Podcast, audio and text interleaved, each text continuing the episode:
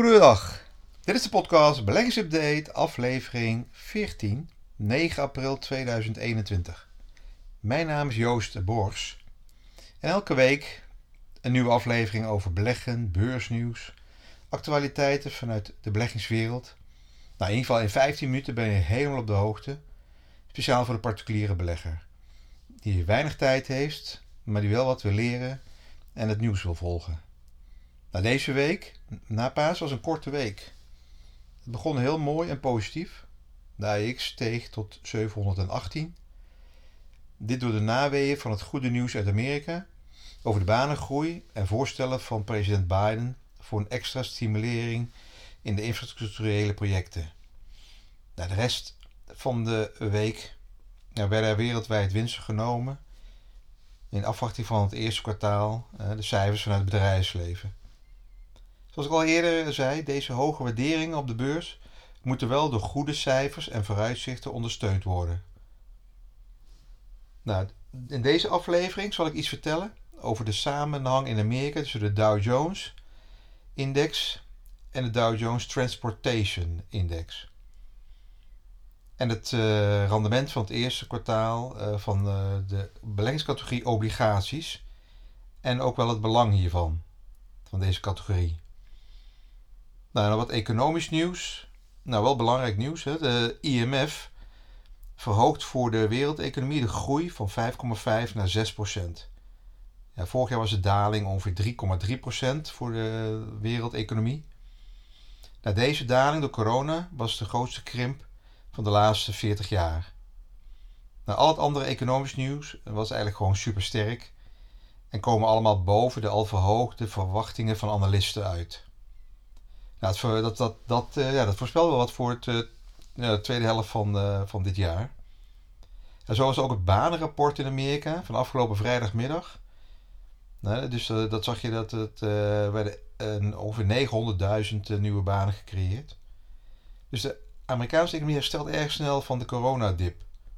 En nu kijken of de bedrijfsresultaten, de aandelenmarkt, die reeds zoals gebruikelijk minimaal zes maanden uh, vooruit loopt, kan bekoren. Nou, de F E D, de centrale bank in Amerika, kwam woensdagavond met de notulen van de vergadering van afgelopen maand maart. En hier konden we lezen dat, dat ze natuurlijk nog alles laten zoals het nu is. Dus geen verandering. Nadrukkelijk werd er gezegd dat ze niet op basis van marktverwachting iets gaan doen, maar alleen in actie komen als de daadwerkelijke cijfers hard aantonen dat de werkgelegenheid en de inflatie tegen de gestelde limieten aankomen.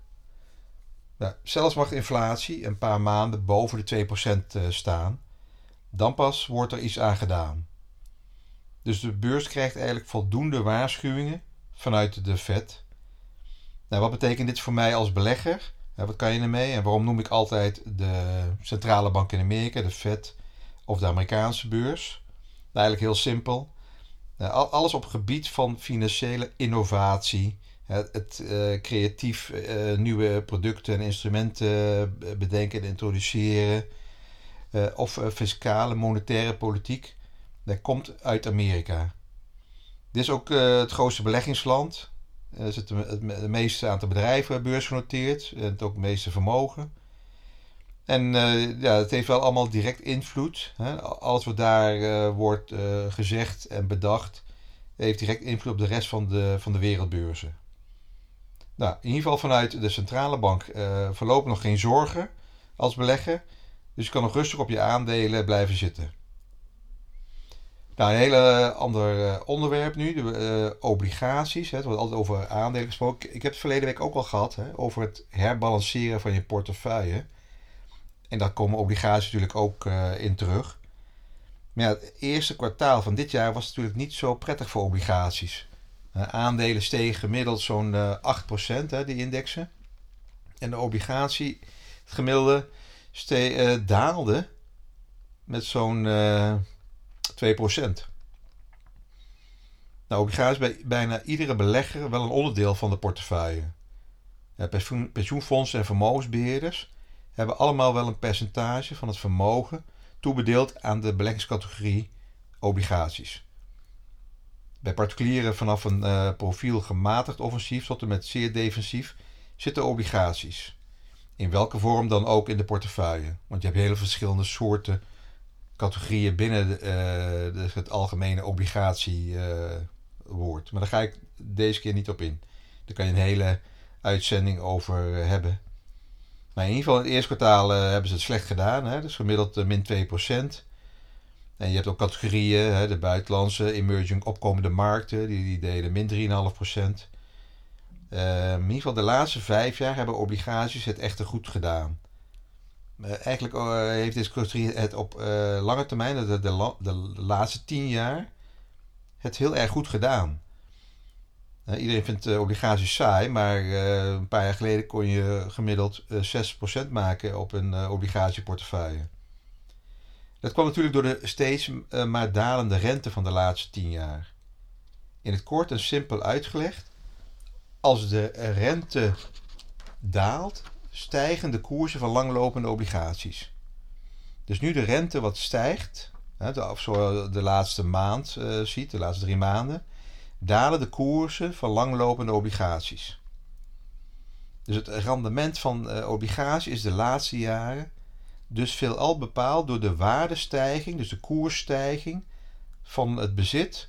En maar voor een heel klein gedeelte, of eigenlijk helemaal soms niet, door uh, de, de rente die je krijgt, of de couponrente, de renteopbrengst. Nou, de obligaties zijn natuurlijk in het eerste kwartaal gedaald door de verwachting dat er een robuuste economische groei zal zijn. Uh, dit jaar en volgend jaar, nou, die, die, die is er dan ook. En uh, daarnaast dat, dat het gepaard gaat met inflatie. Nou, daar moeten we even kijken of dat uh, de, de centrale bank in Amerika verwacht dat nog niet. Dus uh, nou, we gaan, dat moeten we gewoon even afwachten. Nou, hoe zit het dan met het risicomanagement en het belang van obligatie als buffer?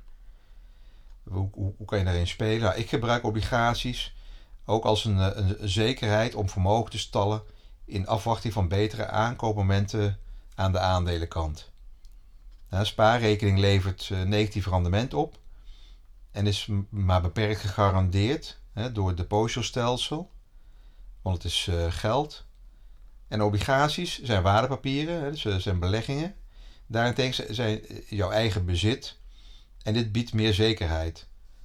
Dus als risicomanagement kan je altijd obligaties gebruiken. Vaak hoor je mensen zeggen, ja, stop alles maar in aandelen. Obligaties zijn saai en leveren niks op. Echter, dit hangt helemaal af van ieders persoonlijke uitgangspunten en, en je eigen doelstellingen. Vorige week, uh, in aflevering dertien, heb ik dit ook al gehad over het uh, herbalanceren van je portefeuille. Aandelen zijn sterk gestegen, dus waarschijnlijk kan je langzaamaan beginnen met het verschuiven naar uh, obligaties. Dat is zo'n mooi moment, want deze staan dus nu uh, lager in, uh, in waarde. Dus dan heb je in ieder geval al een voordeel van twee of drie procent. Nou, een stukje historie, uh, theorie en, uh, en een soort beursmythe. Er is een, een verband, er bestaat een verband en mensen maken er gebruik van, vooral vanuit de technische analyse. Een verband tussen de Dow Jones uh, Industrials. Nou, dat is de, eigenlijk die index die uh, regelmatig hoort op het nieuws. Hè. Dow Jones is gestegen, nieuw record of gedaald. En je hebt nog de Dow Jones Transportation Index. Nou, dat is een soort van uh, beleggingsmethodiek hè, op basis van technische analyse. Dat men deze twee indexen vergelijkt. En altijd gewoon uh, bekijkt van uh, hoe, hoe zit de verhouding tussen die twee. Nou, in het kort is die, die uh, Dow Transportation Index is uh, supercyclisch. En geeft veel sneller de economische cyclus en verandering in cyclus aan. En het bestaat ook uit uh, uh, transport. Hè, dus uh, de, daarmee ook de transportation.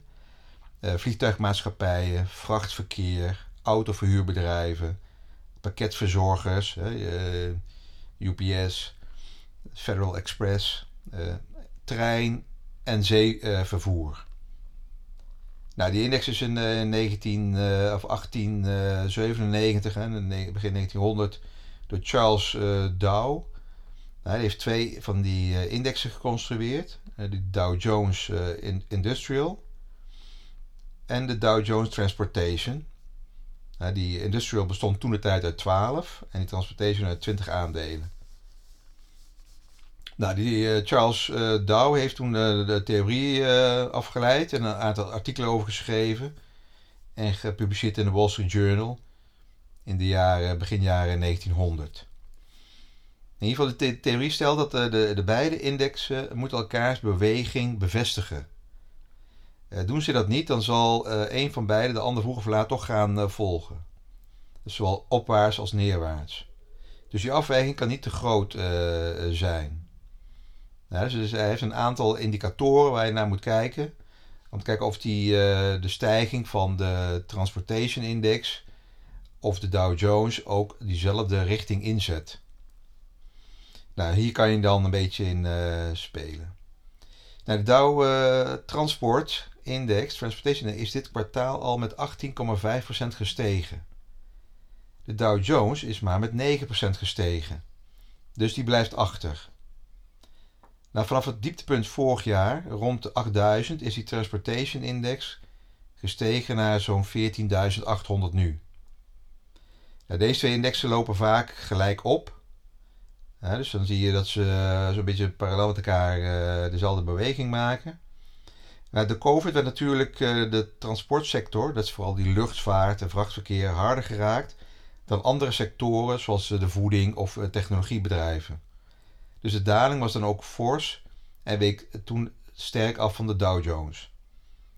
Maar vanaf september vorig jaar begon echter voor die Transportation Index een heel sterk herstel.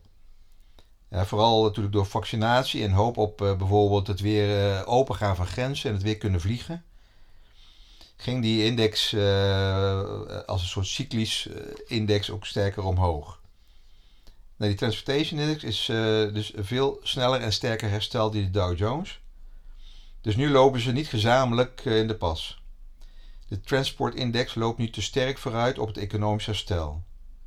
Nou, vanuit, ik ben geen technisch analist, maar vanuit technische analyse kan je dan gaan kijken van uh, of de Dow Jones heeft de komende maanden nog ruimte om te gaan uh, stijgen. Of de Transportation Index moet een correctie uh, inzetten.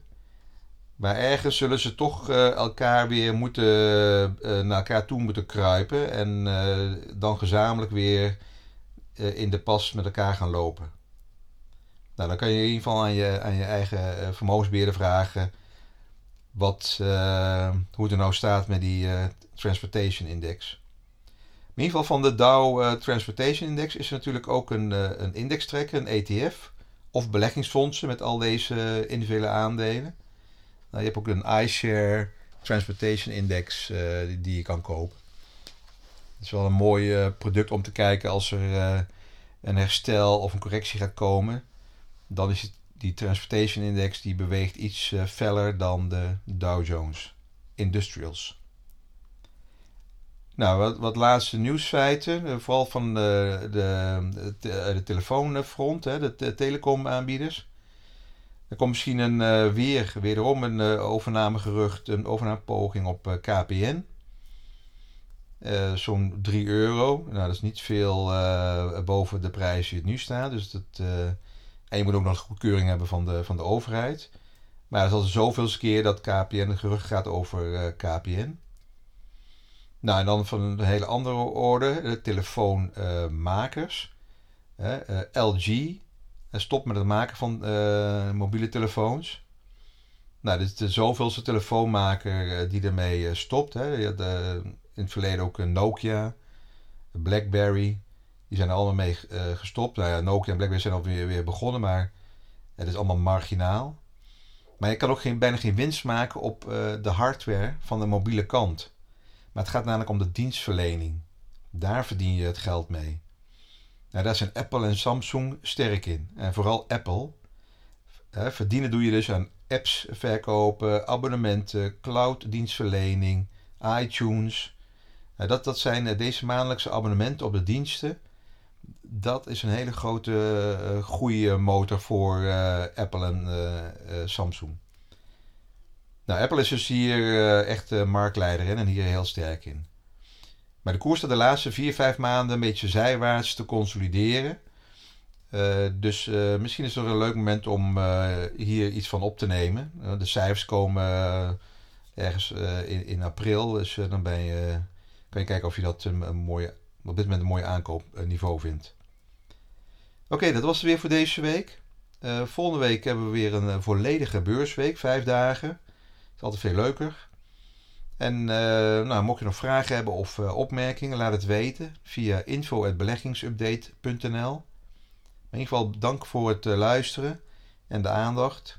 En zoals altijd, ik geef geen uh, direct uh, advies. Hè. Dan moet je altijd even afstemmen met je adviseur.